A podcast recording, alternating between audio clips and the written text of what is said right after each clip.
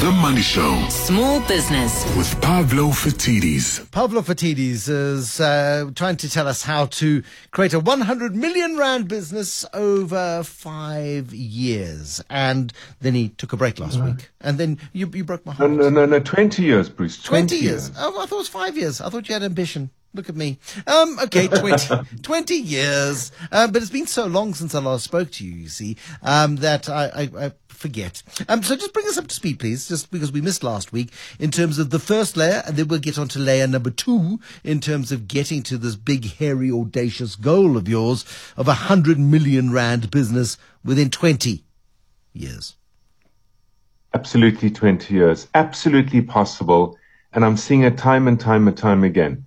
So what we decided to do is talk to the process of building a business from startup and then the first five years. The next five years, more or less, would be your scale up. The following five years, in the fourth piece or the third piece, would be where you ramp up and accelerate your growth. And the final five years, because it takes time to build a business and lock in its value, to secure that kind of exit are the final five years. That is the value up. And Bruce, what we said is that a business that will be able to achieve this has five layers built in sequence, one atop the next. The first layer was positioning. And that argument was all around why do you exist? What makes your business special in the eyes and the experience of your customers? And right round the environment that I'm working in, I'm constantly seeing and still seeing after all this time, when a business supplies a product, it will argue the features of the product. And yet when you look around, you see that that business is competing with five, 10,000 similar businesses who are all arguing the exact same feature. It's not what positioning is about. Positioning is about saying, let me not be greedy. Let me understand what industry I'm playing in. Let me look at the universe of all clients and customers that make up the industry. And then let me niche and find three or four slivers of clients who have the same problem emerging in the same way that my product can solve. And instead of saying, I define my business by the features of my product, let me rather say, I define my business by those three or four niche little slices of customers who are similar in their behavior around how my product can solve their problem and how they wish to learn about me, how they wish to be engaged about me, and when they do become customers, how they wish to be serviced by me. That was positioning, layer one. Got you. And Then, tonight we're gonna then talk about- you love your systems. We know you love your systems. Now, at what point do you start introducing the systems? Because uh, if we're building this in in five sort of four year chunks or four five year chunks or whatever, we can't be waiting for five years to start building systems. That's going to drive you mad. No, it's not. You, you have to start almost immediately because, uh, you know, I'll give you a, a great case in point. Just yesterday, I met a business owner who's been 40 years in the saddle and his business specializes in laying bricks. So he organized, he organizes what are called gangs and a gang is made up of three people, two bricklayers, and one poor individual who does all the mixing of the cement and throws the bricks up to the bricklayers along with the cement so that the machine can go and they can lay a very large number of bricks in a day. And depending on the building site that he enters onto, he will organize a gang or three gangs or seven gangs to get the job done on time. What was so interesting about this individual The, what's so Is- interesting? I'm sorry. what- What's so interesting about this is that there is a business in doing that. completely as, as a niche, niche area of specialization. And, and Bruce, what's fascinating about it is laying a brick is not just simply laying a brick because it might be a baked brick, it might be a cast brick, it might be a rock hewn brick. And your ability to lay these bricks in a fashion that works with the architect's vision of what the home or the building looks like is really, really important. And building companies don't want to employ a whole bunch of bricklayers and have them stand by until they achieve, you know, from project to project to project because there might be gaps in the project. And if there are big gaps, they're paying bricklayers who's sitting by idly and it erodes any profit that any building company might make. So they outsource this particular function. Gotcha. Now, what was interesting is this individual has just brought his son and daughter into the business. The son is 19, the daughter's 21. She has gone to do a, a technical degree in construction management, specifically focusing on quantity surveying. So, quantity surveyor is the person who looks at a plan of, for example, a home and quantifies how many bricks would be, would be needed and what kinds of bricks would be needed to bring that uh, architectural diagram to life.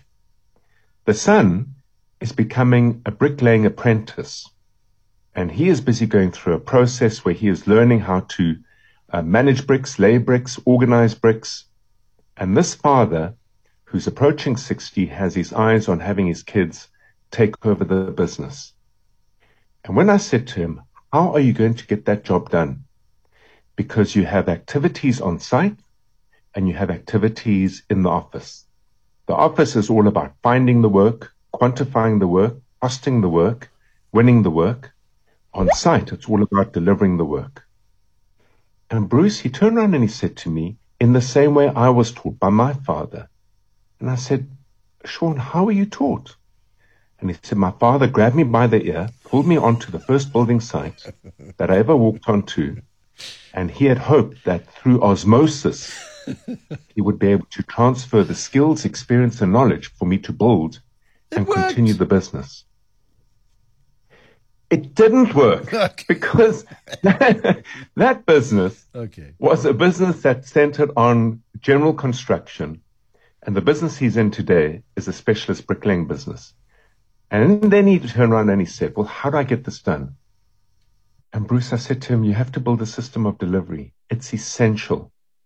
And the way that you start from the get go is you need to start when you're building your business, looking at all the activities you perform and start listing them and noting them down. It is the first five years of getting those lists right around how you market your business to your customers, how when they engage with you, you take them through a process of building their confidence that you can deliver the work. That's what selling is. And when they eventually come on board, what is the process? What are the activities? What are the checklists that you need to build to make sure that you deliver the service as you promised? It takes five years to figure those checklists out. And that's the first five years of the startup period in building your system of delivery. But again, starting up, and uh, you wrote the book on starting up, scaling up, and, and, and all of those sorts of things. And it is important to, again, start with the end in mind. I think it's one of your favorite things, and and understand what it's going to have to look like at some point in the future, right? Absolutely right. Because once you've got those lists in play, you are a quarter of the way there. Eventually, at that point in time, you're now getting money coming in consistently because you positioned your business smartly and successfully. You are now finding yourself working 13, 14, 15 hours a day because it's you who are, who is managing all the activities to market the business, all the activities to sell and get clients on board, and all the activities to then deliver that service. And that's when you move to the next phase. And the next phase is where you scale up. And scaling up is where you get your team and you identify those individuals in your team who've got potential and you give them those checklists on how they must go about marketing the business, how they must go about signing and securing clients, and how they must go about delivering the service to those clients. And if you think about what those checklists really are, Bruce, they're just activities that get put into a sequence that create a measured outcome. It's the very, very, very early stage of effective delegation. And to get that right takes time because most of us in business think that we are delegating by issuing instructions to our team to get a job done. Effective delegation needs to be how you get the job done rather than just get the job done. And how you get the job done is going to be specified in those activities that make up the system to find new clients, the system to convert those clients into customers, and the system to deliver on your promise. It is undoubtedly the biggest challenge, that scale up process. Because if you don't get it right and you continue to succeed in the market, your 13, 14 hours of work turns into 15, 16 hours of work. And the amount of burnout I see, Bruce, eroding and destroying value is profound right across the board. It's because we don't get the scale up piece right. Pavlo Phitidis from Aurik Business Accelerator, absolutely pivotal in building your 100 million rand business over 20 years is to have all of the building blocks in place, Pavlo. And, you know, going slow, steady and at rocket speed at the same time, I suppose, because, you know, you make a mistake in the early stages. It's a bit like dropping a stitch in knitting. It ruins the entire plan. It really does. It undoes it all. Because if you get to a point where you're really gunning it in the market and getting a great response, those good customer experiences that you wanted to consistently deliver, which aren't supported by systems that your team run and operate, one, two, three, five, 15, 20 turn into bad customer experiences. And the 5, 10, 15, 20 years of strain, effort, risk, and love that you've put into your business gets unpicked. That was a great analogy, Bruce. Look at that. Pavlo Phitidis, founder at Aurik Business Accelerator, small business every Thursday.